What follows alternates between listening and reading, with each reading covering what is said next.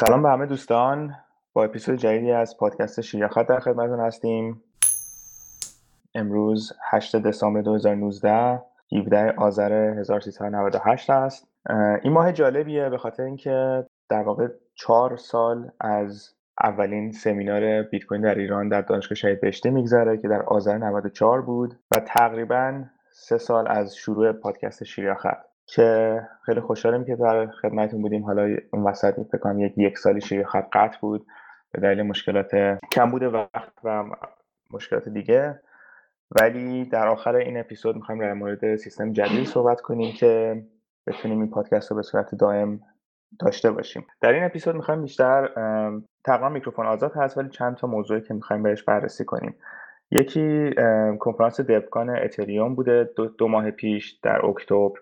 در اوساکای ژاپن. که می‌خوام در مورد موضوع صحبت کنیم چه اتفاقی افتاد کلا اتریوم چه بحثایی دارن می‌کنن و حالا لزوما فقط اتریوم نیست کلا خیلی از تکنولوژی خیلی از بلاک دیگه بر اساس اتریوم داره انجام میشه در واقع EVM Ethereum Virtual Machine ه که می‌تونیم راجعشون صحبت کنیم. بیشتر آینده این مدل بلاک چین هاست. بعدش می‌خوام کمی در مورد سانسورشیپ در بیت کوین صحبت کنیم و اینکه با hash rate چه کارهایی میشه انجام داد در این شبکه. و شروع به بحث کنیم در این موضوع و ادامهش با میکروفون آزاد تموم کنیم. در آخر هم کوتاهی در مورد همین آینده پادکست می‌خوایم صحبت کنیم. خب قبل از که وارد موضوع بشیم یه کاری رو شروع کردیم با بچه های کوین ایران و گروه شیراخت که علاوه بر فارسی کردن مطالب انگلیسی در سایت های کوین ایران و این پادکست و جاهای دیگه می‌خوایم تمام مطالب بلاکچین و سایت های بلاکچین رو فارسی کنیم. و این چند تا خوبی داره. یکی که خب همه مخاطب های فارسی زبان چه در ایران چه در افغانستان چه بقیه کشورهای فارسی زبان می‌تونن به این resource دسترسی داشته باشن بدون اینکه اصلا راجع به کوین ایران شیراخت بقیه این انسایت های و پادکست های ایرانی بدونن. و در این راستا ما چند تا کار کردیم. یک MyEther Wallet version قبلیش در واقع دو سال پیش فارسی شد. ولی کیفیتش خیلی خوب نبود با کار بیشتر داشت. حالا version جدید رو می‌خوایم شروع کنیم. یکی دیگه که در ماه گذشته سایت ethereum.org فارسی سازی شد. الان شما برین ethereum.org در قسمت زبانش می‌تونید فارسی رو انتخاب کنین و کل مطالب فارسی هست. که خب خیلی اتفاق خوبیه و ما می‌خوایم این روند رو ادامه بدیم و اکثر سایت ها نه لزوما به صورت تبلیغات فقط سایت هایی که برای دیولپرها ریسورس دارن و مطالب آموزشیه فقط مطالب کلیشو فارسی کنیم و لینک بشه به حالا همون مطالب انگلیسی چون واقعا نمیشه همه مطالب فارسی سازی کرد فقط بشه در فهرستشون رو فارسی سازی کرد که مردم بتونن راحت پیدا کنن ریسورسی که می‌خوان و خیلی کمک بزرگی می‌کنه. حالا در این راستا یه پروژه هست اسم گیت کوین که در واقع یه جورایی مثل کیک استارتره یعنی برای اینکه بخوایم یه پروژه مطرح کنیم مردم donate کنن بهش پول و اون پروژه انجام بشه با اون پولی که جمع شده راه افتاده و Gitcoin با cryptocurrency کار می‌کنه بیشتر با اتریوم و توکن هایی که بر روی اتریوم حالا یه پروپوزال اونجا فرستادیم که هر کس کمک کنه. و جوری که کار می‌کنه پروپوزال در اینه که ما می‌خوام یک سری fund جمع شه پول جمع شه اونجا که بتونیم اینو به کسایی که به صورت داوطلبانه میان این سایت های مختلف فارسی می‌کنن پرداخت بشه به عنوان تشکر از کارشون. و این سایت مدل جالبش اینه که هر تعداد آدم بیشتری که به این پروژه ها donate کنه نه لزوما مبلغ بالا فقط تعداد آدم های زیاد. باعث میشه که این سایت این پروژه رو بشناسه و همون مقداری که donate شده به match کنه در واقع. یعنی اگر مثلا بگیم 5 تا اتریوم از 100 نفر donate شده به این پروژه اونا میان نزدیک 20 تا اتریوم کمک می‌کنن به این پروژه. حالا اینو لینکش رو در پادکست می‌ذاریم و خیلی تشکر می‌کنم از دوستانی که حتی شده یه توکن خیلی random ی بفرستن یا حتی توکن های محدودی رو قبول می‌کنن. ولی شده فقط یه support کنن یا حتی تو social media share کنن خیلی ممنون میشیم چون باعث میشه که کلا بتونیم اکوسیستم رو پیشرفت بریم. حالا می‌تونیم وارد موضوع اصلی Devcon بشیم. اگه قبلش موضوعی هستش که دوستان بخوان مطرح کنن ممنون میشم. الان بگن. شاید در واقع اگر حالا اون خود عدده پس مهم نیست. حتی اگه یک دلار هم باشه 5 دلار یا هر چیزی باشه اون تعداد آدم ها اهمیت داره. اون چیزی که من متوجه شدم قبل هم توضیح داده بودی. و نکته دیگه این که هر چقدر تعداد آدم ها بیشتر باشه می‌تونه توجه در واقع کامیونیتی بلاک چین رو در سراسر دنیا به بخش فارسی زبان ها بیشتر جلب بکنه. و اونها هم خودشون یه انگیزه ای رو داشته باشن. برای اینکه کمک کنن به حالا هم فارسی سازی هم به اجرای در واقع پروژه های مختلفی که ممکنه کامیونیتی فارسی زبان بخواد پیاده سازی بکنه. اگر ببینن تعداد آدم های زیادی هستن که تمایل دارن که این اطلاعات رو داشته باشن این در واقع دانش رو بگیرن و بتونن باش ارتباط بگیرن این حمایت معنوی هم به نظرم می‌تونه خیلی موثر و مفید باشه در آینده. بله دقیقا بابک ممنون. در واقع میشه اینو به این دید نگاه کرد که یک جور نظرسنجی آنلاینه که خب چون توکن و cryptocurrency پشتشه حمایت بیشتری رو نشون میده و همون اگه حتی یک دلار هم باشه این در آخر match میشه و حالا یه چیز دارم اسم quadratic voting که با مقدار بیشتری match می‌کنه تعداد بیشتری باشه. و حالا در قسمت Devcon می‌خواستم اینو بگم. ولی موضوعی که Joe Lubin مطرح کرده یکی از co-founder های اتریوم بحث 1 میلیون Eth dev که می‌خوان تا سال دیگه یک میلیون developer اتریوم باشه. حالا این اتریومش خود سواله ولی یک میلیون developer ی که روی بلاک چین کار کنن در واقع.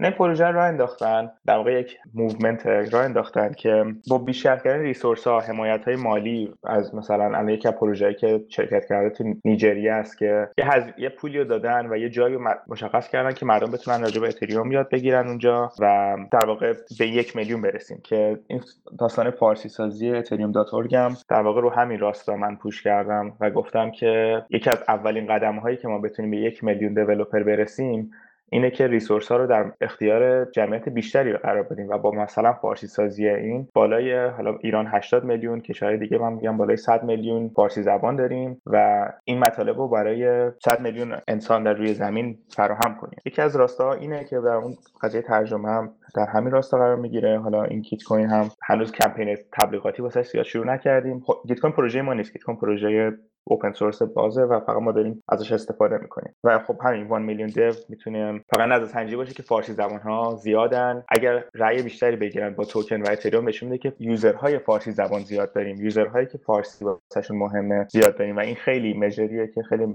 متغیریه که ما می‌تونیم راحت در ازش استفاده کنیم برای fund بیشتر گرفتن برای حمایت بقیه تیم های ایرانی و بقیه. خب حالا می‌تونیم بریم وارد اصل موضوع بشیم. قبل از اون من یه نکته بگم. من فکر می‌کنم این بخش حالا چون اشاره کردی برای در واقع developer ها و اینها من فکر می‌کنم این بخش برای یاشار هم خیلی جالب توجه, جالب توجه باشه و بتونه توش کارهای زیادی رو انجام بده. چون به عنوان یکی از معدود افرادی که در واقع به صورت حرفه‌ای روی اتریوم انجام میده کد می‌زنه من می‌شناسم یعنی ممکن آدمای زیادی اون بیرون باشن ولی جز آدم از معدود افرادی که من می‌شناسم و می‌دونم که تو این حوزه خیلی فعال و فکر می‌کنم که یاشار بتونی تو این بخش کارهای جالبی رو انجام بدی و از دانشت به خوبی استفاده کنی. پس حالا وارد بحث دفکان میشیم. یکی از بحثایی که تو دفکان امسال خیلی مطرح بود بحث در واقع ایت 2.0 که در واقع آینده بلاکچین اتریوم و حالا خیلی از خیلی اینا به صورت research هستن و تحقیقاتی هن و در خیلی بلاکچین دیگه می‌تونه اعمال بشه. فقط حالا اتریوم چون به جایی رسیدن که resource اشو دارن دارن این کارا رو انجام میدن. یه سری بحث متفاوتیه. کلا این 2.0 که راجبش حرف می‌زنن لزوما نسخه جدیدی یعنی آینده خود اتریوم که الان می‌شناسیم نیست. اتریوم که الان می‌شناسیم در واقع می‌تونه وجود داشته باشه. یک 2.0 می‌تونه یک chain دیگه ای باشه می‌تونه ادامه این باشه. همه اینا در صورت موازی دارن انجام میشن. و بالاخره چند تاشون به اونجا می‌رسن. یکی از بحثایی که خیلی مطرح میشه بحث به اصطلاح sharding ه که این میگه که sharding بحثش اینه که الان مثلا بلاک چین حجمی که بلاک چین داره می‌گیره خود مثلا شما یه node run کنین اگه node اتریوم بخواین به صورت کامل run کنین که به اصطلاح میگن full archival باشه حدود دو ترابایت حجم می‌گیره. و خب این منطقی نیست این برای آینده واقعا نمیشه. اگر بخوایم ما سیستم غیر متمرکز داشته باشیم که هر کسی بتونه node run کنه این منطقی نیست که انتظار داشته باشیم هر کامپیوتری انقدر حجم هارد خالی داشته باشه که بتونه اختصاص بده به node. Sharding میگه که ما می‌تونیم بیایم این بلاکچین رو در تقسیم کنیم به گروه های مختلف به shard های مختلف و هر کدوم transaction خودشون داشته باشن. هر چند وقت یه بار در یک چین اصلی اینا با هم ارتباط برقرار کنن یا ثبت کنن که اون ترانزکشن ها چی بوده. مثلا فرض کنین شما توی یک سازمانی یک کنفرانسی قراره سری transaction داشته باشین. می‌تونین اینو در واقع shard خودش رو run کنین همه transaction های کنفرانس رو انجام بدین و در آخر نتیجه تمام transaction آخر رو روی chain اصلی بیاین پیاده سازی کنین. این در واقع معنی کلی sharding ه. حالا دوستان اگر چیزی شنیدن چیزی می‌دونن سوالی در مورد این sharding دارن می‌تونیم الان راجبش کوتاه صحبت کنیم بعد بریم بقیه موضوعات.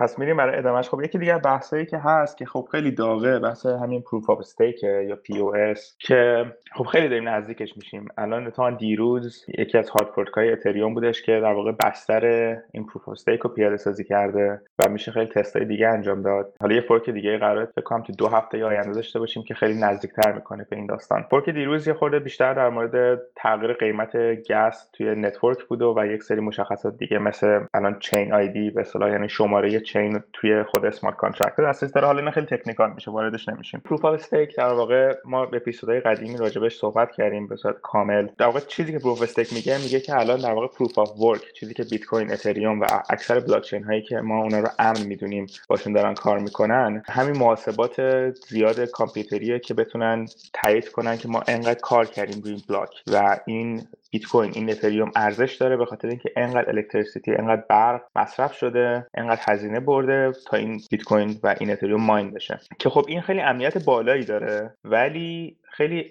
انرژی زیادی داریم صرف کنیم برای یک محاسباتی که به جز این ارزش coin هیچ ارزش دیگه ای نداره.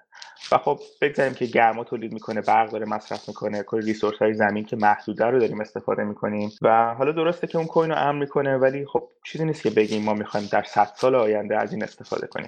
حالا مدل های مختلفی هست که بتونن اینو جایگزین کنن. خیلی از organization ها و دولت ها proof of authority رو در واقع support می‌کنن که یه جورایی میشه گفت چند تا node هست که این node ا همدیگه رو قبول می‌کنن و فقط اونا می‌تونن transaction رو تراکنش رو تایید کنن. خب این با دید غیر متمرکز بودن همراستا نیست. و خب proof of stake در واقع چیزی که میگه میگه که ما به جای اینکه ثابت کنیم ما انقدر سخت افزار داریم انقدر برق مصرف کردیم که تایید کنیم ما داریم راست میگیم میایم stake می‌ذاریم مثلا. مثلا در ETH 2.0 قرار 32 تا اتریوم شما می‌ذارین وسط و node تون run ه و میگین که من همه transaction های درست من تقلب نمی‌کنم در این سیستم. و اگه تقلب کنم این 32 تا اتریوم من ممکنه نصف بشه ممکنه همش از دست بدم. فلسفه کلیش میگه که اگر شما 32 تا اتریوم دارین و node دارین run می‌کنین بر اتریوم پس آینده اتریوم واسهتون مهمه و تقلب نخواهید کرد. و اگر هم تقلب کنید خب پولتون از دست میدین. حالا خیلی تحقیقاتی هست راجبه که چقدر هزینه می‌بره برای attack کردن این سیستم برای حمله به این سیستم برای تغییرات این. الان خیلی نزدیک شده. این بحث proof of stake نزدیک سه سال یا چهار سال هست و از اون دید اولیه خیلی تغییر کرده. و الان هم تیم های مختلفی دارن روش کار می‌کنن. خیلی هاشون مثلا دارن یه کار مشابهی انجام میدن به دو روش متفاوت. یعنی پیاده سازیش فرق می‌کنه. و حالا می‌بینیم که کدوم در واقع final میشه و کدوم می‌رسه به اون جایی که باید در واقع انجام بشه روی اتریوم و همونطور که گفتم اینا تحقیقاتیه که رو خیلی coin های دیگه انجام و ما خیلی از این coin های جدید رو دیدیم که coin که حالا از سی شروع شدن یا جاهای دیگه که خیلی از این تحقیقات رو برداشتن و پیاده سازی کردن. و حالا یا حمله روش بوده یا نبوده و خیلی وقتا به خاطر ارزشی که هنوز اون بلاک چین در واقع بلاک چین ارزش زیادی نداره که بخواد حمله های بزرگی صورت بگیره. ولی خب جالبه که می‌بینیم همه اینا دارن پیاده سازی میشن و می‌بینیم جلو و همون دید decentralization و غیر متمرکز بودن که هر کسی و open source بودن که هر کسی اگر دوست داره می‌تونه coin جدیدی با سیستم جدیدی را بندازه ببینیم که بالاخره کدوم یکی از اینا به نسل آینده بلاکچین ها می‌رسه. راجع proof stake من می‌دونم بچه ها تحقیقاتی کردن قبلا در مورد این موضوع می‌خوایم صحبتی بکنیم. شاید جان یه سوالی که برام پیش میاد تو صحبتات گفتی که حالا به دلیل مصرف انرژی توی proof of work و حالا کلا concern مصرف انرژی و مثال زدی برای این دنبال یه solution بودن برای proof of stake. حالا یکی دو جا من خوندم که proof of stake در اصل یک سلوشنی است برای مشکل مقیاس پذیری اتریوم. یعنی به این دلیل دارن به این سمت میرن. این نظر در این مورد چیه؟ کلا دوستان نظرشون در این مورد چیه که حالا اون مصرف برق درست امنیت اون مصرفی که هزینه ای که کلا ایجاد میشه مثلا تو شبکه بیت کوین داره یک ارزش ایجاد می‌کنه. و ارزش هم هست که یک سرویس یک سیستم پرداختی هست که این سیستم پرداخت داره یک ولیو یک ارزش برای کل دنیا ایجاد می‌کنه. به این دلیل اون مصرف برق هدر رفتن محسوب نمیشه. حالا این باوریه که وجود داره و منم فکر می‌کنم درست هست حالا حالت کلی اگر درست پیاده شده باشه. در مورد اتریوم خواستم اینم علت اصلی این نهایتا migration به سمت proof of stake چیه؟ یک. و سوال دوم هم اینه چه کسانی توی شبکه اتریوم میان تصمیم گیری می‌کنن در این مورد؟ قطعا miner ها که این کارو نمی‌کنن چون mine... عملا این کار miner ها رو داره حذف می‌کنه. خواستم ببینم این تصمیمات تو چه لایه انجام میشه؟ چه جوری صورت می‌گیره؟ خب توی شبکه بیت کوین خب یه سری مشخصه که افرادی که hash power بیشتری دارن نسبت به اون میان رأی میدن. توی حالا تغییر پروتکلش کاری ندارم. کلا روی شبکه بیت کوین مشخصه که با hash power دارن رأی میدن. تو شبکه اتریوم همین اتفاق داره میفته که این عملا به ضرر ماینراست یا روش دیگه ای برای رأی گیری انجام میشه. خب خیلی سوال خوبی بود. مرسی جان قسمت اول که گفتی proof of stake برای مقیاس پذیریه. در واقع ETH 2.0 یک سری solution داره میده یک سری راه حل داره میده که یکی از راه حلاش که حالا بعدش می‌خواستم بهش برسم همین راه حلای لایه دومه که اون برای مقیاس پذیریه بیشتر. proof of stake برای خودش برای رو مقیاس پذیری خیلی کار خاصی انجام میده. بجز اینکه تعداد validator ها یا miner میشه گفت بهشون حالا بهشون میگن validator توی proof of stake اونا رو می‌تونیم بیشتر کنیم و اونا بیشتر شد در واقع غیر متمرکز بودن سیستم بیشتر میشه. حالا خیلی بحثا هستش که میگن این باعث میشه کسانی که اتریوم بیشتری دارن بتونن network رو بیشتر کنترل کنن و پولشون هم بیشتر شه چون بالاخره یک reward ی می‌گیرن یک جایزه می‌گیرن از اون validate کردن که حالا اینا بحث یه خورده اقتصادیشه و بحث جالبیه. یعنی خیلی راجبش تحقیقات هست. واقعا solution خاصی نیست چون میشه یه خورده با سیستم اقتصادی دنیا مقایسه کرد که کسایی که در اوایل 1900 پول زیادی داشتن الان خیلی بیشتر دارن به خاطر اینکه اون پول پول میاره. و ولی خب از یه ورم بحث اینه که کسانی که اتریوم زیادی دارن خب پس آینده اتریوم احتمالاً واسهشون مهمه و نمی‌خوان سیستم رو attack کنن که ارزش اتریوم بیاد پایین. و یه سری حالا داستانهای game theory هم هستش این وسط که باعث میشه این سیستم رو بگن امن‌تره. ولی باز هم میگم اون جایی نیستش که بگیم الان واقعا می‌تونه جایگزین بشه. بحث دومی که تصمیم گیریه خب همونجور مثلا رو بیت کوین هم بیت کوین BIP داریم Bitcoin improvement proposal که در واقع از رو گیت هاب شروع میشه از رو mailing list ها و بحث دیگه شروع میشه. یه سری گروهی اونو propose می‌کنن. میرن جلو بحثا که تایید شد میرن سراغ پیاده سازیش پیاده سازیش باید تست بشه. همه اینا بره جلو و وقتی که پیاده در node اصلی و update node اصلی با اون کد میره که اونجا دوباره یه رای گیری داریم و بعد اون کد که میره یک سیستم رای دادن miner ها هستش که با همون روی version بلاکی که mine می‌کنن می‌کنن می‌تونن رای بدن. روی اتریوم در واقع خیلی سیستم مشابهیه. حالا یه فرق اصلی که خیلی وقتا میگن اتریوم با بیت کوین داره حالا به اصطلاح میگن که اتریوم ساتوشیش زنده است. که ویتالیکه و بیت کوین کاری که ساتوشی موقعی رفت خیلی سیستم از اینکه یک نفر بتونه نظر آخر رو بده تغییر کرد و حالا برای خوب یا بد خیلی تغییر در بیت کوین خیلی کنده. رو اتریوم حالا ویتالیک هست ولی الان مثلا بحث دیروز یه call ی بودش که جا بودیم ویتالیک خودش کنار کشید از تصمیم گیری و تصمیم داده به یک گروهی به اسم Ethereum Magicians که حالا هر کسی می‌تونه join کنه هر کسی می‌تونه بره اونجا. و شروع کنه بحث کردن. یعنی وبسایتش هست هر بحثا public ه همه رو می‌تونید انجام بدین هفته یه بار video call دارن که هر کسی می‌تونه join کنه. و خب اونجا در واقع همین رای گیری انجام میشه. در آخر proof of اون تصمیم گیری نهایی در واقع همه این لایه انجام میشه. پیاده سازی انجام میشه تست ها باید انجام میشه و اونی که کار کنه یعنی اونی که الان خیلی proof of ها داشتیم که به صورت دمو روی یه سری testnet های حالا غیر رسمی انجام شده و خیلی به اونجایی که باید می‌رسیدن نرسیدن. واسه همین اصلا بحثشون ادامه پیدا نکرده. ولی خب پروژه دیگه هم داریم که دارن سعی می‌کنن همین کارو بکنن و میگم این تصمیم گیری در آخر miner ها می‌تونن رای بدن با gas limit بیشتر توی اتریوم که gas limit رو سیگنال میدن که چه limit ی می‌خوان داشته باشن و اون عدد می‌تونه یک معنی بده. ولی تصمیم گیری در آخر اینه که چه node ایی می‌خوان رو run کنن. مثلا هارت دیروز تقریبا 50 درصد نزدیک 48 درصد node ها update نشده بودن. و جالبیش اینه که چون به خاطر اینکه اکثر miner ها update کرده بودن اون 48 درصد نوده هیچ ما... بلاکی رو mine نکردن و در واقع عقب موندن و این fork جدید ادامه پیدا کرد. که جالب بود دیدنش در لحظه که داشت اتفاق میافتاد. update شدن بدن؟ دیگه حالا یه همینجوری دارن بیشتر update میشن. بیشتر بحث node ایی بوده که در واقع کسی به صورت دائمی بهشون رسیدگی نمی‌کرد. یک سری node ایی که مردم node run کردن و خب دائما هر روز update ش نمی‌کنن. و داره update میشه. الان فکر کنم در حد 38 درصد رسیده 10 درصدشون دوباره update شدن ولی بقیهشون خب فعلا عقب موندن دیگه تا update بشن. یه سوالم من دارم. در واقع دو تا سواله.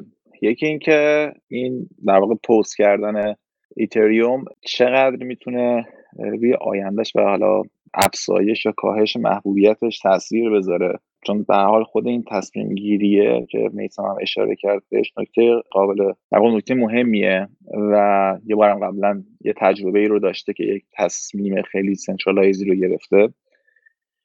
یکی اینه چه تأثیری می‌ذاره روی کاهش افزایش محبوبیتش در آینده؟ و نکته بعدی چه proof of stake ما یه مشکلی رو داریم به اسم در واقع nothing at stake. این رو هم نمی‌دونم اصلا آیا solution ی براش پی آخرین باری که حالا مثلا من در موردش میخوندم نمی‌دونم شاید یه سال دو سال پیش بود. ولی تا اون موقع حداقل هیچ solution ی براش وجود نداشتش. و اینکه آیا solution ی برای این پیدا شده یا اصلا به عنوان یک problem در نظر گرفته میشه این موضوع یا نه. یه توضیح میدی بابت در مورد که nothing ببین نکته ای که هست اینه که روی اگر شما روی بیت کوین به مشکلی بخوری مثلا یا قرار باشه fork ی اتفاق بیفته مثل fork در واقع Bitcoin Cash که حالا می‌دونیم ماجراش از چه قرار هست. miner خیلی مشخصا می‌تونه یک تصمیم بگیره یعنی یا اینوری یا اونوری. یعنی بیاد hashing power ی که داره رو یا اختصاص بده به این شاخه یا به اون شاخه. نمی‌تونه توی هر دوتاش در واقع resource ش رو خرج کنه. یک انتخاب بده ولی توی proof of stake اینطور نیست. و من اگر مثلا سی تا اتریوم deposit کرده باشم که بتونم در واقع یک به عنوان validator توی سیستم باشم اگر بنا به هر دلیلی اتفاقی مثلا به هر حالا با هر موضوعی بخواد فورکی اتفاق بیفته قاعدتا من توی هر دو تا شبکه اون سی تا کوینم رو دارم و قاعدتا می‌تونم ولیدیتور باشم. پس برای من فرقی نمی‌کنه که کدوم رو بخوام ساپورت بکنم. پس می‌تونم از هر دوتاش منتفع بشم و این می‌تونه حالا دوتا نباشه می‌تونه ده تا شبکه و شاخه بشه و من توی هر ده تاشم منتفع هستم. یه تفاوت بزرگیه یعنی من هیچ چیزی برای در واقع از دست دادن نخواهم داشت که مثلا بگم نه حتما بیام مثلا این شاخه خاص رو حمایت بکنم که حالا کاربر یا آدم هایی که در واقع دارن استفاده می‌کنن بدونم که کدوم شبکه ساپورت و حمایت بیشتری رو می‌گیره. بدم توضیح هم قابل درک و خوب بود یا نه این موضوع. آره خوب بود.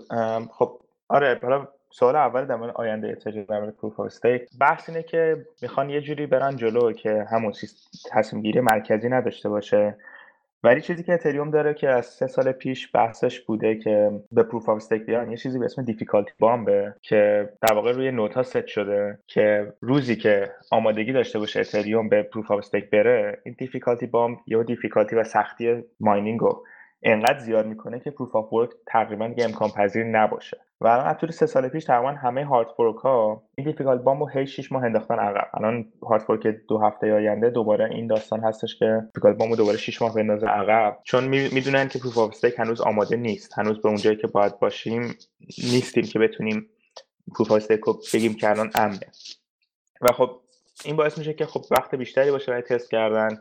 الان میگم research های خیلی زیادی داره انجام میشه در این داستان و هنوز راه که بگیم این راه حل واقعا امنه نداریم. خیلی هاش نزدیکه خیلی هاش آینده مثلا در پتانسیل این داره که بتونه جایگزین کنه proof of ولی هنوز اون اون راه حل کامل نداره. و این بحث ناتینگ استیک خیلی بحث جالبیه. چون همونطور که گفتی خب پروف ورک باید یا هش رو بزن روی نتورک یا روی نتورک نمی‌تونن این وسط هر داشته باشن. تو پروف هم حالا یه چیزی که از خود نود ولیدیتور خب باید وجود داشته باشه رو هر چینی که شما اون بتونید ولیدیت کنین از اون پروف از اون استیکی گوشین استفاده کنین یعنی اگه هر فورکی باشه چیزی که از اون یوزری که از ولیدیتور لازمه اینه که یک نود جدید رو اون فورک جدید ران کنه و اونجا هم شروع کنه validate کردن. که خب یه resource این بالاخره یه کاری لازم داره که اون اون ticker رو support کنه. ولی خب درست میگین که اون stake ی که دارن اونجا هم هست. حالا منم همین یک سال پیش راجع خوندم دیگه نخوندم راجبش باید تحقیق بکنم ببینم که solution جدیدی هست یا نه. ولی من فکر می‌کنم بیشتر دید روی اینه که اگر اون چیزی اون chain چیزی برای offer کردن داشته باشه واقعا تفاوتی داشته باشه user ها میرن سراغ اون چون کوینی که رو اون chain هست ارزش بالاتری خواهد داشت. مشکل جالبیه. حالا زیاد من راجع به این اطلاعات بیشتری ندارم که بخوام بگم این این راه حلشه. ولی بحثی که میشه راجبش بیشتر فکر کرد. اگه دوستان چیزی راجع می‌دونن لطفا اشتراک بذارن. منم فکر کنم بعد یه update بزنم و ببینم که واقعا یه سال دو سال پیش خوندم و بعید می‌دونم که راه حلی براش پیدا شده باشه. چون اگر پیدا می‌شد حتما متوجه می‌شدیم. ولی بازی سرچی میشه زد و کلا هم به عنوان یه کانسرنی به نظر من کسایی که روی این نوع از سیستم ها کار می‌کنن باید همیشه مد نظر قرار بدم. حالا چه اتریوم باشه چه هر شبکه دیگری مثل مثلا NXT یا آردور یا هر شبکه دیگری که توی این فضا داره کار می‌کنه. مرسی آره مثلا جالبه که بدیم تو شبکه ها یا راه حلی برای این مشکل پیدا کردن یا نه. یه بحثی که هست خب رو proof of stake اینه که میگن که هزینه تراکنش ها رو در دراز مدت کم می‌کنه proof of stake خب این ما می‌دونیم که تو شبکه بیت کوین یا خب شبکه هایی که از proof of work مصرف استفاده می‌کنن انگار شبکه هزینه زیادی رو میده برای تراکنش هایی که تایید میشن. و خب احتمالا خب مبنای محاسبه اون هزینه فرصتی که شبکه داره برای انگار تایید نشدن تراکنش ها پرداخت می‌کنه در دراز مدت تو شبکه بیت کوین احتمالا خب هزینه هزینه زیادی رو تحمیل می‌کنه به شبکه. خب تو اتریوم هم به همین ترتیب می‌تونه زیاد بشه حالا یکی از بحثایی که proof of stake می‌تونه توش مطرح باشه اینه که این تو دراز مدت این هزینه های تراکنش کم می‌کنه. حالا اول اگه ممنون میشم اگه تایید کنی که من برداشتم درست بوده یا نه. و بعد اینکه این هزینه فرصت من متوجه نمیشم که تو proof of stake چجوری می‌خواد محاسبه بشه. یا اینکه این هزینه تراکنش بر اساس چه مبنایی وقتی که گذار کنه شبکه به proof of stake قرار محاسبه بشه. خب ما تو بیت کوین می‌دونیم که خب حداقل تابعمون پارامترش مشخصه. مثلا هزینه الکتریسیته هست هزینه مثلا deposit اون سخت افزار هست. یا حالا هر پارامتری که می‌تونه تو تابع داخل بشه. خب تو اون حالت لاتاری که proof of stake داره برای تایید تراکنش ها و صحت data هایی که داره روی chain ذخیره میشه می‌خواستم بدونم که چطوری اون transaction fee انگار تخمین زده میشه. هزینش مرسی سلمان جان سوال جالبی بود. خب این الان مثلا همین بحث proof stake در واقع در پکیج اتریوم 2.0 قرار می‌گیره که یک سری راه حل دیگه داریم. همونجوری که رو بیت کوین هزینه on-chain transaction بالا میره ولی الان بحث Lightning Network هست. بحث لایه های solution های لایه دوم هست که بتونه transaction رو سریعتر انجام بده. امنیتش یه خورده پایینتر از حالا شاید بستگی داشت یه خورده یا بیشتر پایینتر از روی on-chain بودنه. ولی خب سریعتر هزینه تقریبا هیچی نداره و خیلی هزینه کمی داره و این پکیج می‌تونه آینده این مقیاس پذیری بلاکچین رو بیشتر کنه همونجوری که رو proof of گفتیم در واقع validator ها همشون تمام مساوی هن. یعنی به تعداد هر هر 32 تا اتریوم یک validator می‌تونه داشته باشه و خب می‌تونه تعداد بیشتری داشته باشن یعنی. تعداد بیشتری این پکیج های 32 تا اتریوم داشته باشن و به صورت رندوم انتخاب میشن و خب این در واقع اون market mining fee رو تغییر میده. و خب اینجاست که این راهحلای لایه دوم میاد وسط که مثل Lightning Network توی اتریوم پیزا داریم Plasma داریم. یک سری Lightning Network های متفاوتی پیاده سازی شدن در واقع دارن میشن و تمام اینا کمک می‌کنه به اینکه هزینه در واقع اینا باعث میشه که هزینه mining fee هزینه transaction بیاد پایین و proof of سوال جالبیه چون من زیاد راجع به این فکر نکردم که هزینه رو کی تایید می‌کنه اون وسط که هر validator ی چون فکر کنم validator های مساوی باشن fee شون باید ثابت باشه. و خب می‌دونم که در ایتریوم 2.0 همه هدف به این بحث اینه که sharding رو بیشتر کنن که transaction های local بتونن با همدیگه تایید بشن و در آخر نتیجهشون روی chain بره که خب در آخر باعث میشه هزینه های داخل شبکه کمتر بشه و همچنین هم لایه دوم می‌تونه باعث بشه که خیلی هزینه بیاد پایینتر و transaction سریعتر انجام بشه. به واقع اگه اجازه بدین من سوالمو کم واضح تر کنم.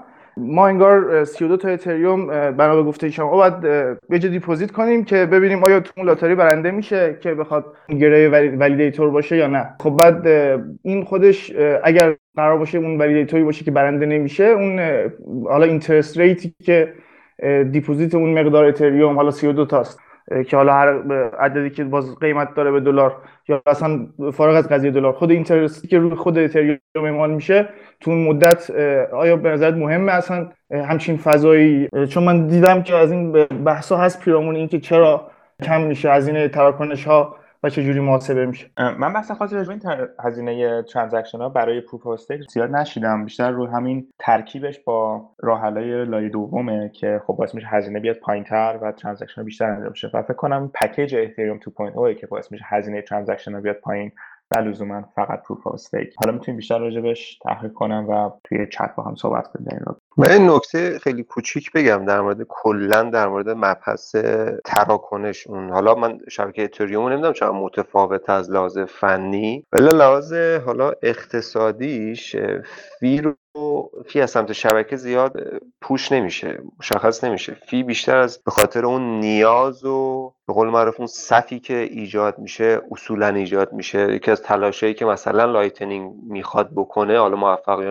ناموفق بودنش کاری ندارم. این هستش که اون صفی که توی transaction on-chain روی شبکه وجود داره رو کم کنه بنابراین اون رقابت کمتر بشه و همین نسبت fee رو پایینتر نگه داره. بحث اقتصادیش این هستش که چقدر transaction روی این شبکه وجود داره چقدر transaction می‌تونه handle کنه و نهایتا چقدر کاربرا اگر به رقابتی برسن چقدر حاضر هستن بیشتر هزینه کنند قطعا اگر هر چقدر مدل proof of work proof of stake هر چیزی هزینه miner حتی زیاد باشه. هر چقدر زیاد باشه. transaction زیادی روی شبکه وجود نداشته باشه fee خاصی پرداخت نخواهد شد و نهایتا اون fee پایین نگه داشته میشه. نهایتا معادله بیشتر سمت بعد اقتصادیش من فکر می‌کنم میشه. حالا یکی از شاید من مدلی که من فکر می‌کنم به بیت کوین خیلی شبیه تر باشه. نه درست میگی. چون درست میگی که در واقع mining reward نخواهد بود و fee transaction و بسته به حجم بلاک ها بالاخره اون market fee هست که چقدر fee بدین که miner را قبول کنند و الان بحثی که هست اینه که miner به صورت رندوم انتخاب میشه. ولی بلاکی که miner میده چون fee ش رو قرار بگیره بالاخره transaction که fee بیشتری میدن رو قبول می‌کنه. یعنی به اون صورت sort می‌کنه. آها نگفتین کامل بود. من فقط می‌خواستم بگم که آره درسته دقیقا چون وارد معادلات بازار میشه کامل. هم تو انگار محاسبه اون هزینه فرصت تو شبکه بیت کوین هم تو proof of حالا چند تا بحث دیگه هست که توی این دفعه خیلی مطرح شد. یکی بحث zero knowledge ه که بحث رمزنگاری زیادیه. پروژه‌ای مثل Aztec یا که در واقع کاری که می‌کنه Aztec میاد transaction های ERC20 یا توکن های روی اتریوم رو می‌تونه به صورت مثل Zcash و Monero انجام بده که معلوم نشه کی داره چقدر transaction میفرسته. و اینا همش با الگوریتم های zero knowledge که SNARKs یا zk-SNARKs هن که حالا بحث جالبی می‌تونیم یه اپیزود اصلا راجع به اینا حرف بزنیم. خیلی واردش نمیشم چون خیلی زود technical میشه. خیلی بحث زیادی بود راجع به dapp developer ها یا smart contract developer ها که بیان بگن ما چی یاد گرفتیم از یک سال کار کردن روی این که بحث جالبیه. ویدیوهاشون هم به صورت تدریجی داره توی یوتیوب یوتیوب میاد پیشنهاد می‌کنم اگر می‌خواین decentralized application روش کار کنین اینا رو ببینین بحث جالبیه. یکی از چیزهایی که خیلی بزرگ شده امسال و دیگه از پروژه مورد علاقه منم هست ENS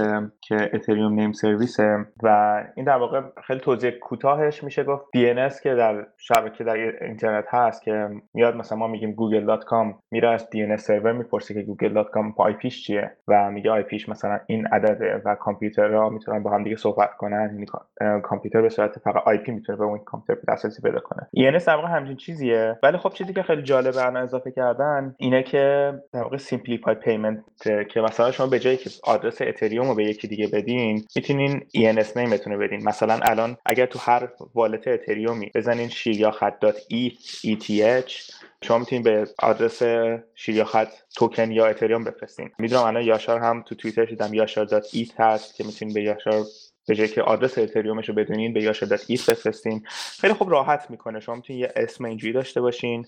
الان می‌تونید برین domain تون رو بگیرین و به این اسم آد... به جای آدرس اتریوم از این آدرس استفاده کنین که یه کار دیگه کردن دارن با wallet های بیشتری پیاده سازی می‌کنن و الان تقریبا می‌ذارن 15 تا coin دیگه هم قبول می‌کنن. یعنی حتی شما می‌تونین آدرس بیت کوینتون هم برای این آدرس بزنین و تا جایی که wallet اون wallet ی استفاده می‌کنین که fully استفاده می‌کنین این اینو support کنه شما می‌تونین به جای که آدرس بیت کوین اتریوم یا هر coin دیگه یا به کسی بدین این اسمتون بدین. حالا این privacy نداره در این از این لحاظ که هر کی می‌تونه بره رو بلاک چین اتریوم نگاه کنه که مثلا شیر یا خط ETH چه آدرسایی بهش وصله.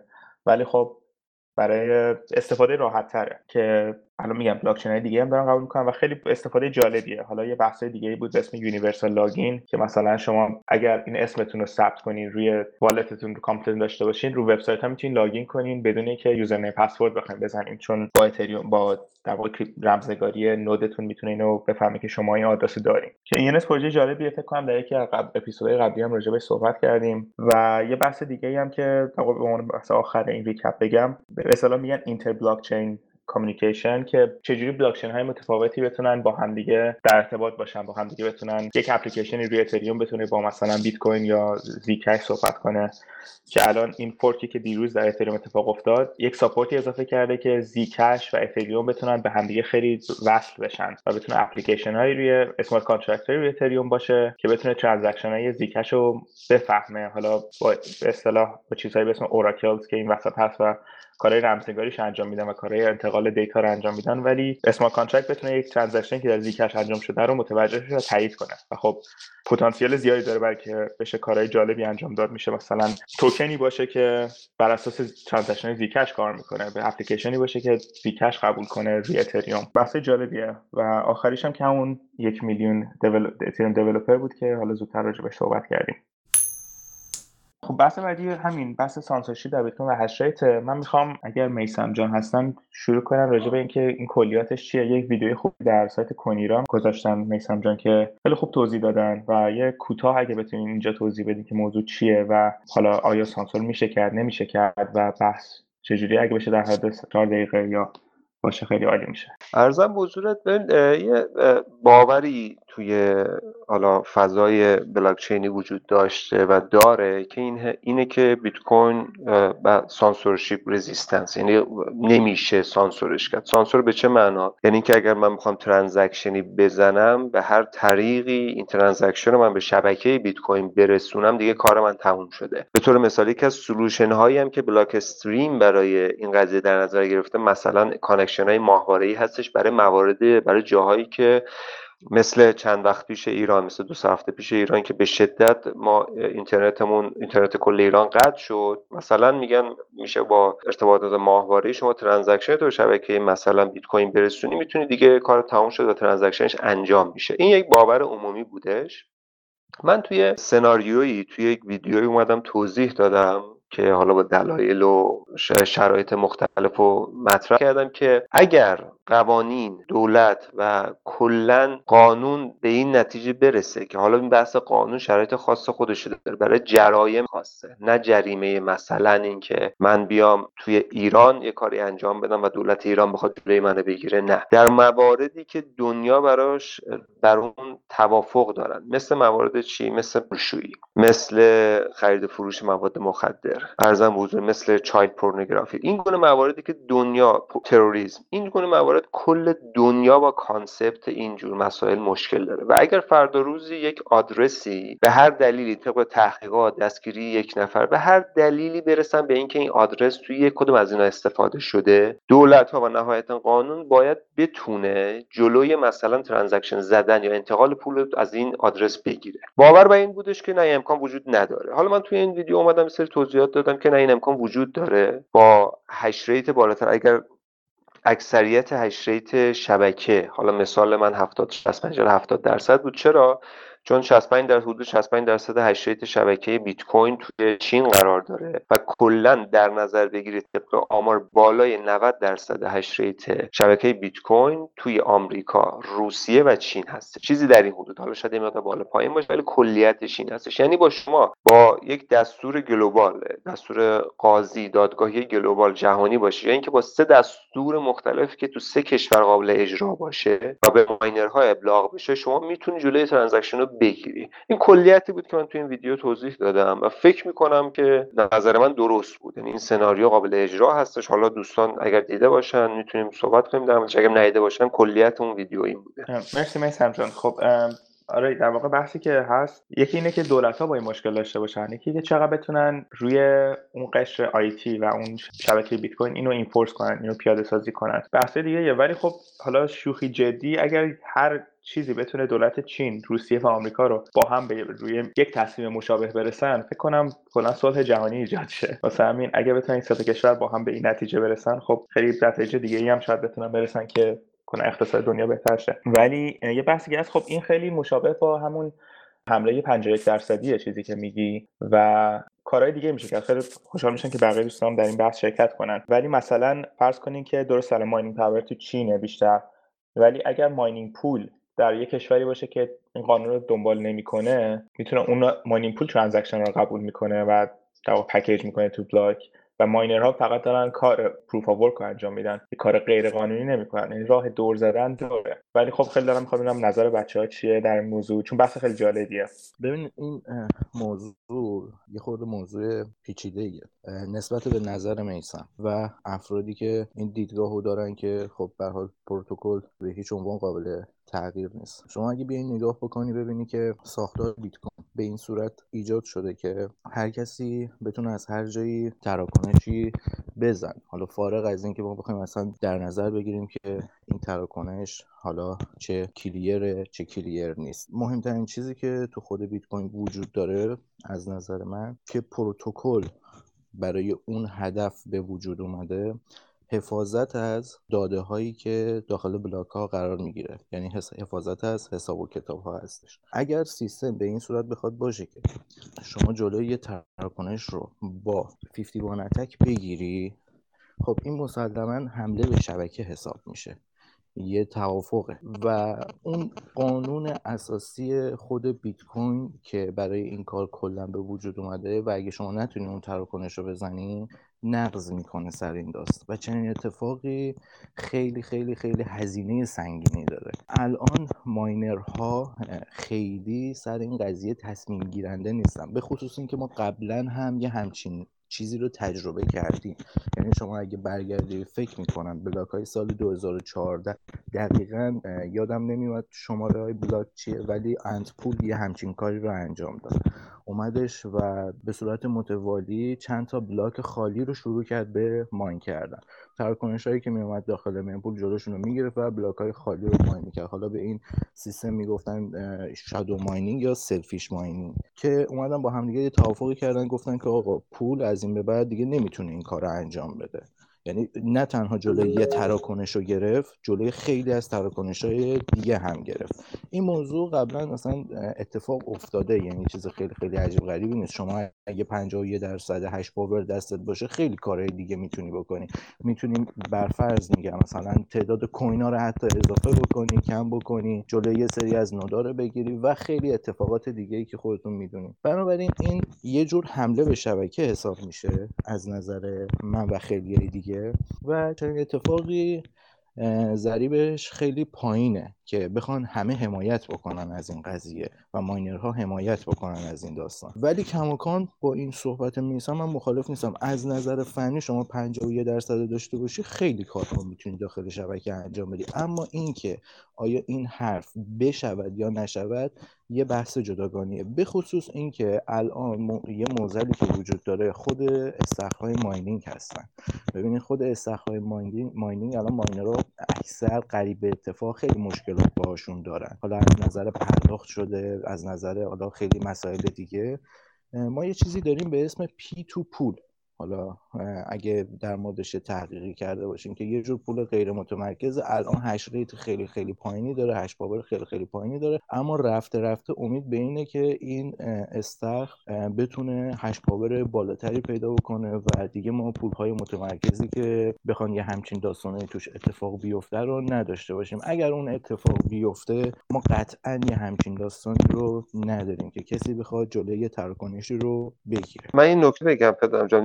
اون مثالی که زدی در مورد حالا اون selfish mine و اینا اون بحثش چیه؟ اون بحثش اینه که یک miner برای اینکه هزینه کمتری تو انتقال داده انجام بده و اینجور موارد حالا کاری به اون detail ش نداریم. میاد چیکار می‌کنه؟ یک block رو خالی mine می‌کنه reward ش رو می‌گیره این ور قضیه transaction من hold میشه و موقعی که یک miner دیگه به صورت نرمال وقتی داره کار می‌کنه transaction من mine میشه. این از این. نکته ای که من دارم میگم نکته این نیست که آیا من incentive دارم انگیزه دارم این کارو بکنم یا نه. نکته من اینه. یک یک miner بزرگ یک business مثل Bitmain مثل BTC.com اینها شرکت های عظیم چند صد میلیون دلاری هستند. با شماره ثبت محل location و موارد دیگه. خب اینها order دستور قضایی بهشون ابلاغ میشه که تو حق نداری transaction ی و که با این آدرس مبدأش باشه mine کنی و هر block ی که این تو بود و شماها شما miner ها 65 درصد 70 درصد هر کسی که تو اون jurisdiction یا اون region وجود داره شماها حق ندارید این کارو بکنید. خب این دستور قضاییه. توی چین شما رو به خاطر ده هزار دلار دار می‌زنن. خیلی ساده. یعنی داری با جونت بازی می‌کنی. اگر بر اساس حکم قاضی حکم دولتی کار نکن می‌تونی بگی آقا من شاتدان می‌کنم بیزینسم رو انتقال میدم میرم کجا؟ توی کشوری که از این شرایط پیروی نکنه. توضیحی که من دادم 90 درصد ماینرها تو این سه تا چهار کشورن. اینا همه باید برن توی جایی که این کشورها دسترسی نداشته باشن که فکر کنم خیلی جای زیادی باشه. سوال اصلی که اینجا پیش میاد من ماینر چه انگیزه ای دارم که الکتریسیتی ارزون مثلا چین و روسیه رو ول کنم برم توی کشوری که قطعا احتمال داره گرونتر باشه شرایطش متفاوت داره برای من چه انگیزه ای وجود داره برای من؟ که من بیام این کارو بکنم. این نکته حرف من این هستش. قانون وقتی پاشو می‌ذاره وسط پولشویی بحثی. شاهنجان گفت اگر این سه کشور بیان با هم هم نظر باشن صلح جهانی میشه. من یه مثال می‌زنم. حالا شاید قطعا اسمش رو شنیده باشید. لیبرتی ریزرو اگر برید تو شما تو سایت justice.gov Liberty Reserve رو search کنید توی گزارشی که زده میگه 18 تا کشور با هم همدست میشن که توی سال فکر می‌کنم 2013 Liberty Reserve رو همزمان با هم Liberty Reserve shutdown می‌کنن. آمار غیر رسمیش میگه 42 تا کشور. حالا آمار رسمی تو اون لحظه که چیز شده میگه 18 تا کشور. founder ش 20 سال زندان میفته کاملا distributed بوده. تعداد node هاش از بیت کوین به شدت بیشتر بوده. نهایتا طرف جرمش این میشه که 250 250 میلیون دلار رو پولشویی کرده و نهایتا 20 سالم زندان بخوره می‌خوام بگم در مواردی که مثال زدم کشورهای مختلف میان کنار هم شاید تو یک روز نتونن این کار کنن.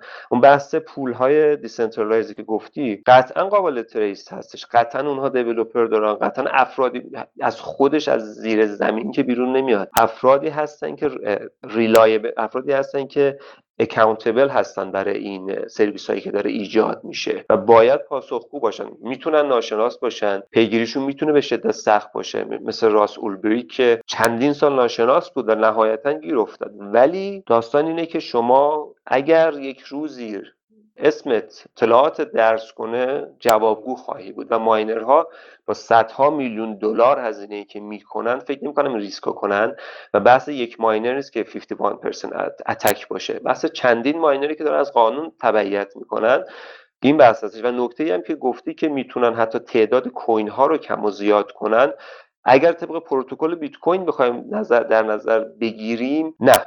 hash rate بیشتر دلیل بر این نیست که شما بتونی پروتکل رو تغییر بدی. design بیت کوین هستش که شما با hash rate بالاتر پروتکل رو نمی‌تونی تغییر بدی. اگر حتی پروتکل رو تغییر بدی miner هایی که مثلا 30 درصد دیگه هستن موظف هستن که شما رو reject کنن. و مثلا بلاکی که 12.5 بیت کوین باید reward داشته باشه 15 تا reward داشته باشه رو موظفن reject کنن اگر honest هستن. این پروتکل بیت کوینه می‌تونیم بگیم طرف با hash rate بیشتر میاد پروتکل رو میشکونه یه fork انجام میشه اینا از هم جدا میشه و نهایتا اون 30 درصد میشن بیت کوین اصلی. چرا؟ چون اونا دارن پروتکل پیروی می‌کنن. ولی کلیت داستان حالا احتمالاً بحث زیاد داره. یه چیزی پدرام گفتم خیلی مرتبط با این چیزی که خواستم بگم به اسم پروژه به اسم پی تو پول هست که این پروژه اتفاقا 2012 اینا شروع شده. حتی خود زودتر که در واقع استخر ماینینگ متمرکزه. و خب خیلی جالبه. خیلی واقعا پروژه جالبی بود. به دلیل اینکه ماینینگ پولا خیلی بزرگ شدن این پروژه هشتش خیلی رفت پایین. یعنی خیلی داشت پیشرفت می‌کرد و خب خیلی الان دوباره داره میاد بالا. و خب این باعث میشه که شما هر بتونین یک پول غیر متمرکز داشته باشین و الگوریتم جالبی داره. و حالا بحثی که هستش در مورد جابجایی miner ها خب اونا لزومی نداره که از چین move کنن برن جای دیگه. فقط کافیه که mining pool یا همون استخر mining بره جای دیگه ای و تا جایی که اون در یک کشوری باشه که این قانونا نتونه enforce کنه و نتونن بهشون اجبار کنن که این transaction رو reject کنن بقیه miner ها می‌تونن در هر کشوری باشن و در اون pool mine کنن. چون اونا نظری نمیدن که چه چند transaction ی در این بلاک قرار می‌گیره یا نه. اونا فقط اون بخش کار خودشون انجام میدن. و یه نکته آخرم که بود راجع به لیبرتی ریزرو لیبرتی کاملا centralize بود. یعنی اگه وبسایتش رو آوردن پایین کلا شبکه از کار افتاد. و اون هماهنگی 18 تا کشور در واقع هماهنگی 18 تا پلیس اون کشور بود که بتونن همزمان اون آدما رو بگیرن و یک ساعت هماهنگی با هم کافی بود. در چیزی مثل mining pool ها و اینا باید به صورت مداوم این همکاری داشته باشن. shutdown کردن node ها بود این بحث همزمانی attack ی که می‌زنن. به خود وبسایت ربط نداشت. shutdown کردن خود شبکه بود. node ها distributed بودن. وبسایت درست چیز بود ولی node ها distributed بودند.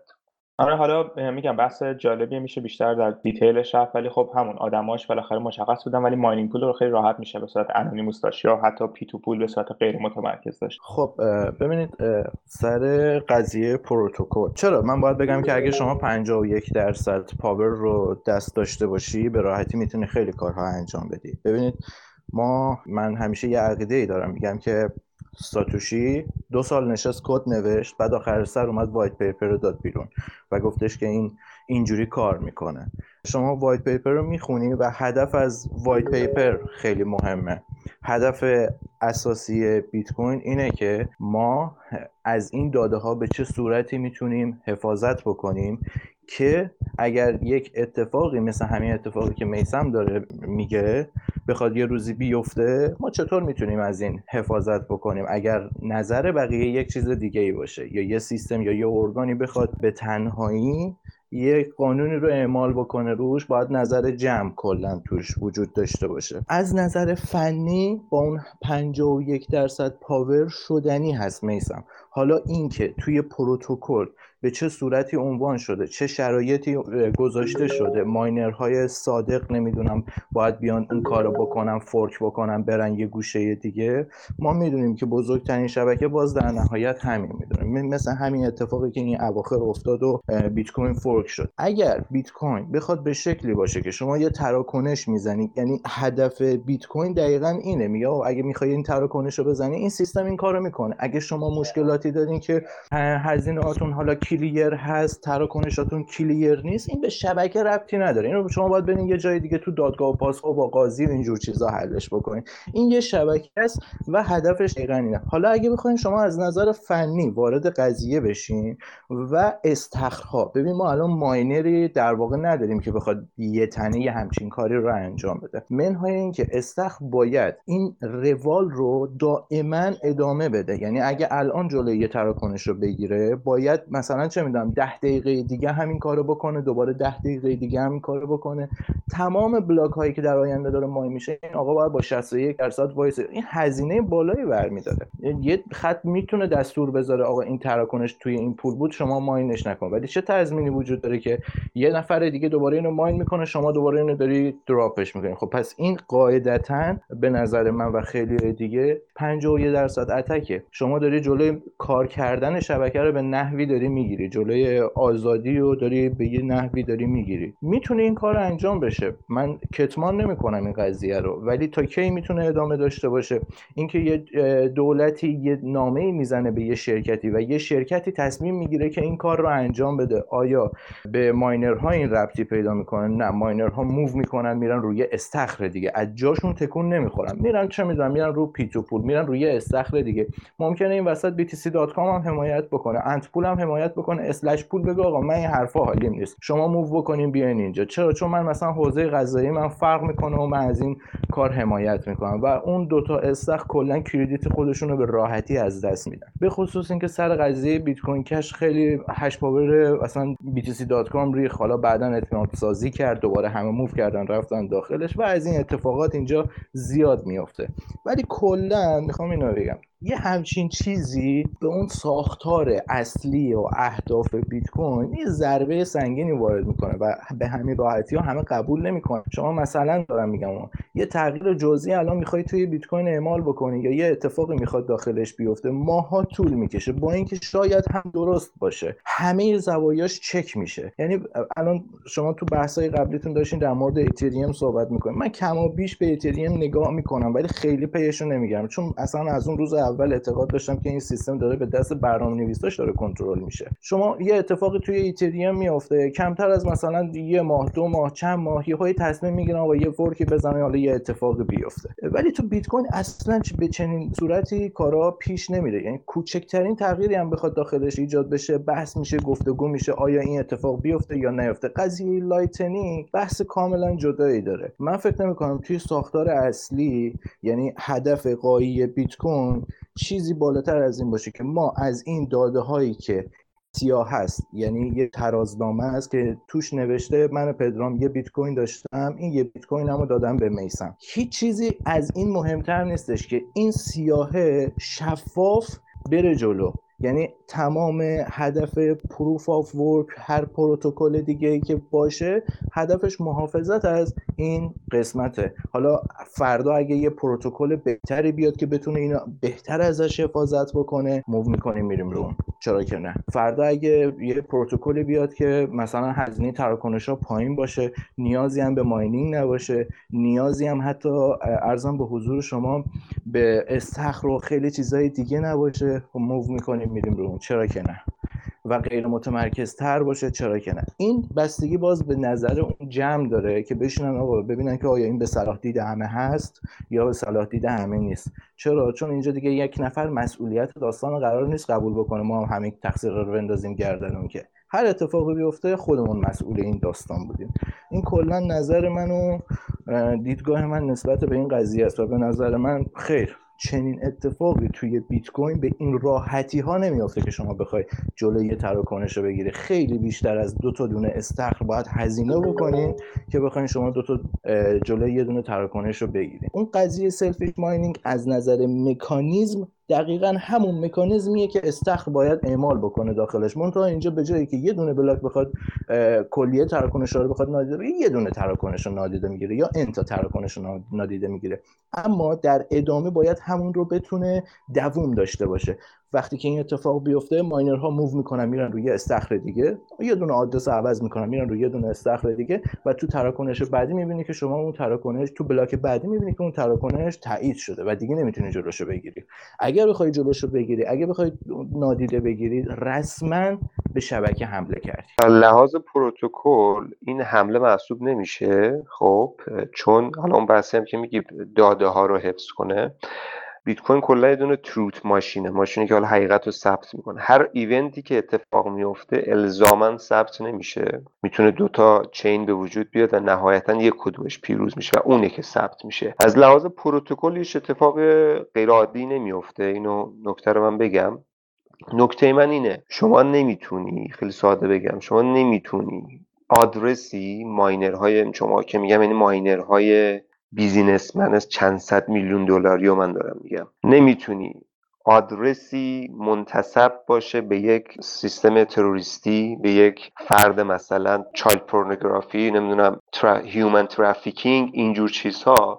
نمی‌تونه این آدرس دولت ها بیان تصمیم بگیرن که این آدرس منتسب هست به همچین trade ی به همچین معاملاتی و شما miner بگی آقا نه من اینو mine می‌کنم چون پروتکل اینو به من میگه. چون من تو چین هستم ولی وصل هستم به یک جایی که اون به چین وصل است و اونی از قوانین پیروی نمی‌کنه. بحث بحث آزادی شماست. بحث بحث اینه که اگر trace بشی اگر IP لو بره ریسک رو باید بپذیری که اگر تو چین باشی خیلی راحت دارت می‌زنن خیلی ساده بخوایم بگیم. تو کشورهای دیگه باشی سالهای سال میفتی زندان. با این تصورات به این قضیه نگاه کنی اینکه بیت کوین برای چی اومده؟ اصلا حالا با سر اینا هم بحث دارم که اصلا بیت کوین برای این اومده که همه بتونن آزاد transaction بزنن اینا رو اصلا بحث دیگه که ورود نمی‌کنم بهش. نهایتا اینه که شما گردن زیر گیوتین قرار داره اگر بخوای اینجور موارد رو بگی نه من طبق قانون پیش پیروی نمی از قانون پیروی نمی کنم و طبق پروتکل میرم و بر این باور هستم که بیت کوین برای این اومده که هر کسی بتونه آزادانه transaction بزنه. اینجوری ج... اینجوری جواب نمیده. okay بذار یه چیزی بهت بگم. اولا در مورد این گردن و گیوتین اینا ب... یه چیزی بهتون بگم. ببینید من همیشه از اون زمانی که مثلا فهمیدم بیت کوین چی و چه جوری کار می‌کنه الا بقیه داستان ها یه عقیده ای داشتم و اونم اینه که آزادی بدون هزینه به دست نمیاد. شما هر چقدر که می‌خوای آزادتر باشی و هزینه بیشتری براش پرداخت بکنید تو تمام طول تاریخ این پنج هزار سال تاریخ اجتماعی بودن بشریت این یه همچین چیزی اصلا کلا ثابت شده. این یک موضوع به کنار. باید بگم که پروتکل فقط یه دسته قوانین برای ارتباطات به اصطلاح اینترنتی و غیره. حالا کاری ندارم تعریفش تعریفش گسترده است. ما اگر ببینیم روزی این به ما جواب نمیده هدف گفتم اون صاف بودن تراکنش است.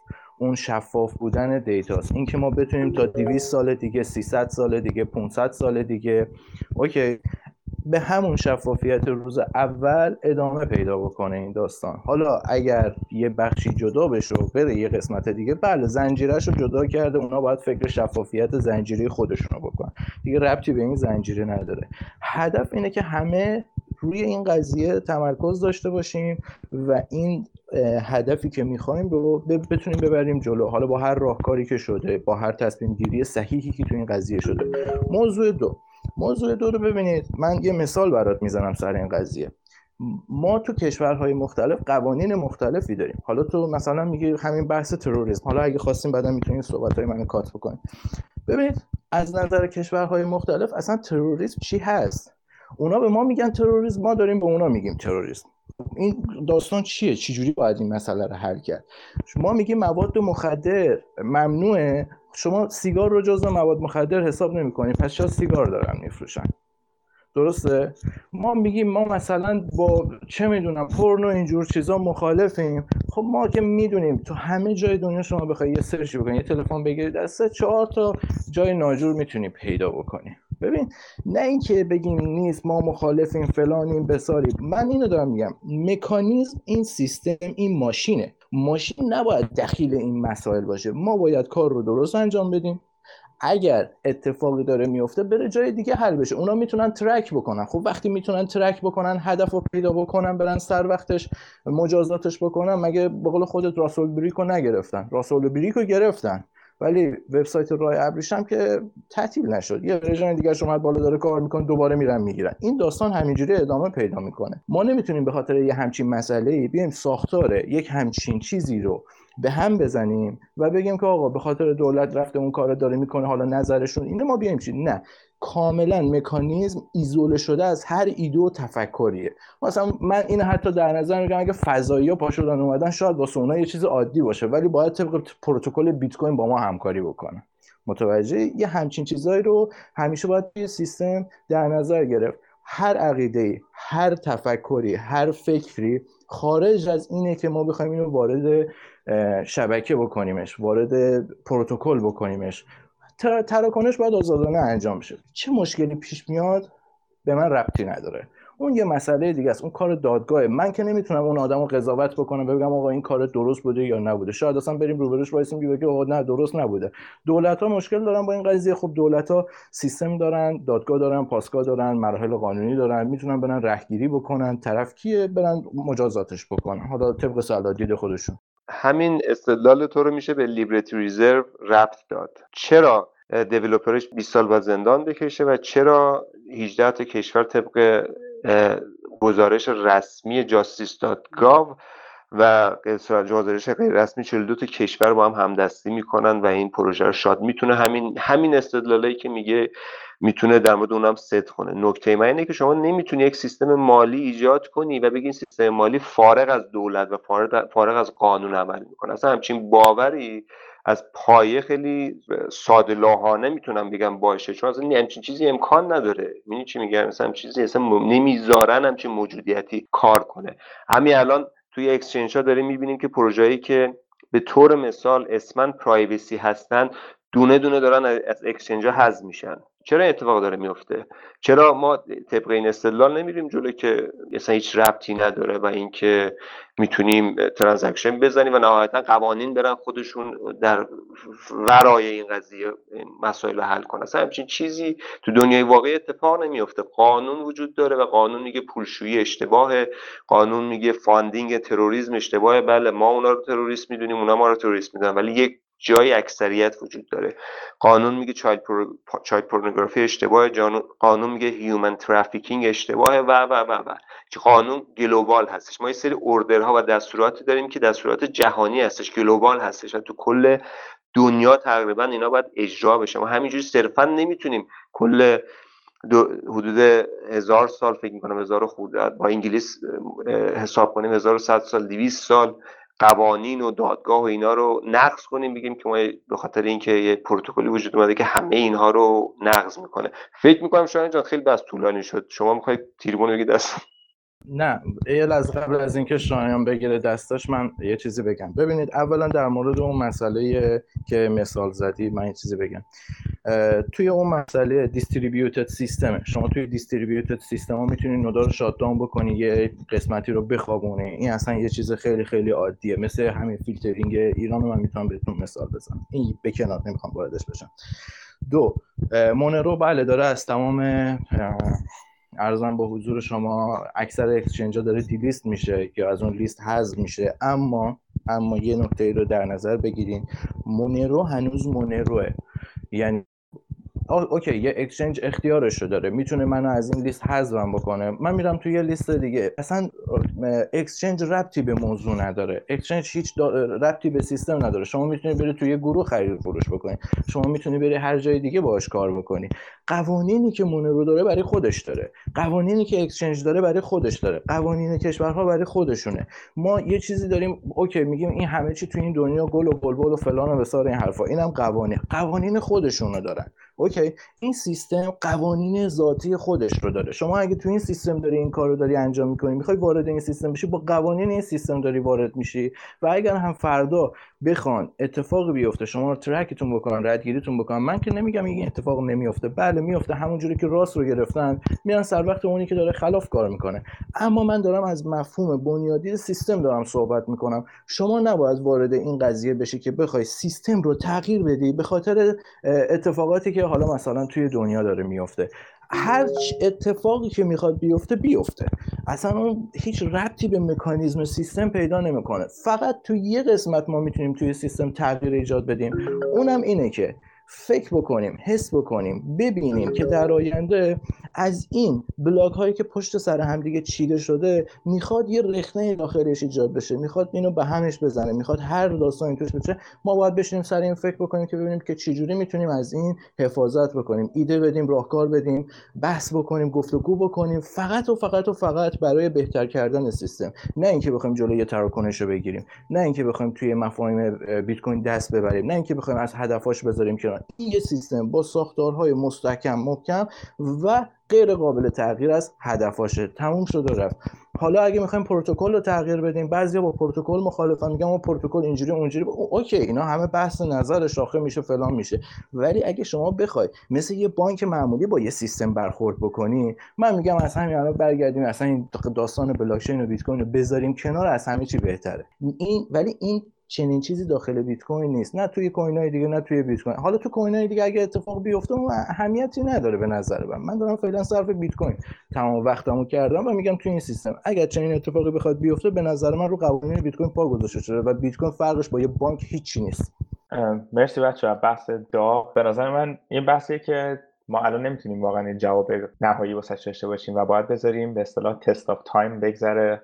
و ببینیم که زمان و اتفاقاتی که در آینده میفته کدوم یکی از این نتایج رو میاره و خیلی واسم جالبه که واقعا تو این اپیزود ما راجع بحث کردیم و مثلا یه سال دو سال دیگه برگردیم به اینا گوش بدیم ببینیم چقدر درست بوده این بحث یا نبوده و می‌بینیم که حالا دور همین ببینیم که تا موقع چی میشه. ولی خب بحث واقعا جالبی من یه نکته دارم بگم. بچه های انقدر داغ در واقع صحبت می‌کردن که داشتم گوش می‌کردم لذت میبردم. از نظر فنی و قانونی اگر بخوایم نگاه بکنیم میسم درست. یعنی همچین کاری همچین چیزی شدنی است و می‌شود که این اتفاق بیفته. اما اینکه جامعه این رو بپذیرد یا نه اون یه هستی که باید ببینیم. من فکر می‌کنم که با توجه به دیدگاهی که کاری به آدمایی ندارم که حالا مثلا به خاطر قیمت بیت کوین و یه شبه مثلا پولدار شدن بهش نگاه می‌کنن و اینا اونا رو بذاریم کنار. ولی کسایی که در واقع درک کردن این در واقع شبکه و پروتکل رو و دارن ازش استفاده می‌کنن یا در گسترشش در واقع فکر می‌کنن اینها اینکه بپذیرن یا نه اون یه مبحث دیگه ای اینکه خیلی راحت این چیزی که میسم میگه خیلی راحت می‌تونن بیت کوین رو نابود بکنن یک شبه. یعنی یه سری کشورها بیان بگن که آقا هیچ سایتی هیچ business ی حق پذیرش بیت کوین رو نداره. و اون کسی که business ش business ش در واقع register شده خب میگه من دیگه بیت کوین رو نمیپذیرم به خاطر اینکه فردا میان کل business هم رو از بین می‌برن. آیا در چنین شرایطی ما بگیم که بیت کوین از بین رفته؟ نه. بستگی به این داره که چقدر بیت کوین گسترش پیدا کرده باشه چقدر آدم ها در واقع بهش باور داشته باشن و چه use case های جدیدی رو براش تعریف بکنن. یعنی یه مثال می‌زنم. مثلا اگر بیت کوین سطحی برسه که آدم های بیش از اون چیزی که امروز دارن ازش استفاده می‌کنن ازش استفاده بکنن ممکنه برای کالاهای فیزیکی دولت ها بتونن همچین قوانین رو اعمال بکنن و این نوع در واقع از خدمات رو مثلا منع کنن از دریافت بیت کوین اما کالاهای دیجیتالی و خدمات آنلاین و خدمات در واقع دیجیتالی می‌تونن تابع در واقع این محدودیت ها نباشن. درسته که ممکنه سایز مارکت یهو کوچیک بشه اما حفظ میشه و در همون راستا شروع می‌کنه به قدم برداشتن و بزرگ شدن. این به نظرم خاصیت بیت کوینه که راه و روش هایی رو گذاشته که بتونه فرار بکنه از در واقع یا حالا فرار شاید کلمه مناسبی اصطلاح مناسبی براش نباشه. بتونه مسیر خودش رو جوری انتخاب و در واقع پیدا بکنه که خیلی مواجه نشه با اینجور مسائل یا اگر هم مواجه شد بتونه در واقع یک مسیر دیگری رو چک کنه پیدا بکنه. تا موقعی که آدم ها آدم های زیادی در دنیا باشن که باور داشته باشن به این پروتکل و بخوان ازش استفاده بکنن حتی وضع چنین قوانینی هم نمی‌تونه مانع بشه. مثل مثالی که پدرام زد. میگم از نظر فنی و قانونی درست میگه میسم؟ بله. اما خیلی راحت می‌تونن در واقع ماینر چون business چند صد میلیون دلاریه مثلا فلان mining pool همش business خودش یعنی همش سرمایه خودش نیست. خیلی از ماینرها سراسر دنیا وصلن بهش و اون اجماع اگر تصمیم بگیره و بخواد که از روی اون business چند صد میلیون دلاری در واقع اون hashing power ش رو برداره و بره به سمت حالا یک mining pool جدید مثل مثلا Slush Pool یا در واقع P2Pool یا هر چیز حتی ممکنه یه mining pool جدیدی بیاد مثلا توی یه منطقه باشه که هیچ از این قوانین رو هم نخواد رعایت بکنه. اگر مردم و آدم هایی که دارن از شبکه استفاده می‌کنن این تصمیم رو بگیرن نظر من هیچ کدوم از این قوانین نمی‌تونه مانع از رشد بیت کوین بشه. ممکنه باعث کند شدنش بشه. ممکنه باعث افت قیمتش بشه که به نظر من خیلی اهمیتی نداره در مقطع. ولی در دراز مدت اگر نگاه بکنیم مثل ده سال گذشته که فراز و نشیب های بسیار زیادی رو داشته یه زمانی چین اومد گفت ممنوع همه گفتن وای تموم شد. ولی خب اولین تجربه بود و کسی نمی‌دونست اگر یه دولت ممنوعش بکنه چه اتفاقی میفته چون همه سیستم های centralize دیده بودن. و بعد آدم ها و کسایی که توی شبکه بودن یاد گرفتن که خب okay ممنوع کرد که کرد چه اهمیتی داره. بیت کوین داره کارش رو انجام میده. اینکه اگر توی long term نگاه بکنیم و دراز مدت به ماجرا نگاه بکنیم فکر می‌کنم که حتی وضع چنین قوانینی نمی‌تونه باعث از بین رفتنش بشه. ممکنه در مقطع فقط رشدش رو کند بکنه. مرسی و مرسی میسم و پدرام و بقیه این دو نفر خیلی بحث داره مرسی بابک جان. حالا یکی از بحثایی که پدرام گفت من خیلی واقعا منتظرم آدم فضایی بیان ببینیم که بیت کوین رو تامپول می‌کنن یا نه. خیلی بحث جالبی بود. حالا برای اینکه این قسمت رو جمع کنیم یه بحثی از راجبه آینده یه پادکست شیاخت که همونجور که این مدت بوده مدت گذشته دیدین خیلی مرتب ما نتونستیم اپیزود بدیم. به جز سیزن یک و سیزن دو بقیه اونا دیگه نتونستیم به صورت دو هفته یه بار یا حتی ماهیانه اپیزود بدیم. این بیشتر به خاطر مشغله های زندگی همه ماست و یکی از دلایلم بالاخره ما هر کدوم در کشور مختلفی هستیم. الان در همین ضبط فکر از سه تا کشور یا چهار تا کشور متفاوت هستیم که خب خیلی جالبه واقعا کمتر پادکستی به این صورت ضبط میشه و خیلی خوشحالم که همه دور هم تونستیم تا اینجا ادامه بدیم. برای آینده این پادکست ما می‌خوایم یه خورده مدیریتش رو غیر متمرکز کنیم و چرخه حالا مثلا ما چند وقت پیش که ضبط داشتیم به دلیلی که اینترنت ایران قطع بود نتونستیم ضبط داشته باشیم و می‌خوایم این مشکلات باعث نشه که ضبط قطع بشه و مدیریت بچرخه. حالا مثلا یه قسمتی می‌تونه یاشار به صورت مدیریتور باشه مثلا پدرام مثلا بابک هر قسمتی بچرخه و اگر کسی نتونه حضور داشته باشه باز پادکست ضبط شه و ادامه بدیم. حالا اینو می‌خوایم تست کنیم و خیلی خوشحال میشم که وقتی یکی دو تا اپیزود در اومد شنوندگان عزیز به ما مسیج بزنن بگن که آیا خوبه؟ بعد اگه نظری دارن اگه موضوعی هست که می‌خوان راجعش بحث کنن اصلا بیان مطرح کنن می‌تونن یه پروپوزال بفرستن بگن که ما می‌خوایم یه اپیزود راجع به این موضوع حرف بزنیم و کاراش هم انجام میدیم. بالاخره چند تا موضوع یکی هماهنگیه یکی moderator ه یکی بحث ضبطه و edit editor کلا اون اپیزود. اینا رو اگه بتونن handle کنن و گروهی تشکیل بدیم برای این کار خب خیلی می‌تونیم مثال مرتب تری در خدمت شنوندگان باشیم. و حالا اگر بتونیم با این support های Gitcoin و بقیه support ها باشیم می‌تونیم حتی یک به اصطلاح یه bounty یا یک جایزه ای هم بذاریم برای هر کسی که این کار رو انجام میده. تا حالا به صورت خیلی داوطلبانه بوده و تا اینجا در خدمتتون بودیم. حالا ایشالا بتونیم بیشتر باشیم. تو این اپیزود اپیزود خیلی جالبی بود. بحث متفاوتی انجام دادیم. از کلا بحث راجع به devcon و آینده اتریوم شروع کردیم. رفتیم موضوعاتی که در اتریوم و کلا بلاک چین ها چون همونجوری که گفتم اتریوم یکی از experiment های بزرگی که داره انجام میشه. خیلی از چیزهای اتریوم ممکنه در آینده نباشه و بلاکچین های دیگه کوین های دیگه ممکنه از این تکنولوژی استفاده کنند بحث اتریوم 2.0 بحث کردیم به ENS بررسی کردیم و بعد از اون رفتیم بحث سانسورشیپ در بیت کوین و hash rate و بحث قانونی که بحث خیلی داغی بود و من واقعا دارم می‌خواد دو سال آینده برگردم به این اپیزود گوش بدم ببینم که چقدر چیزا رو درست گفتیم یا نه. همونطور که یه سری اپیزود داشتیم در مورد fork بیت کوین قبل از که بیت کوین کش اتفاق بیفته و خیلی جالبه که الان اونو گوش بدیم که ببینید که اکثر حرفایی که زدیم درست از آب در اومد و خیلی حرفایی که می‌زدیم بعد از حتی فورک بیت کوین کش و با بیت کوین اسفی و بقیه اونا بالاخره درست در اومد و خیلی جالب بود که الان گوش بدن به اون اپیزودی که الان نزدیک دو سال گذشته. ممنون از همه دوستانی که تو این اپیزود بودن. و انشالله بتونیم بیشتر در خدمتتون باشیم. ممنون از همه. خدا نگهدار. مرسی. و خدا نگهدار. خسته نباشید همگی. خدا نگهدار. شب بخیر. خدا نگهدار.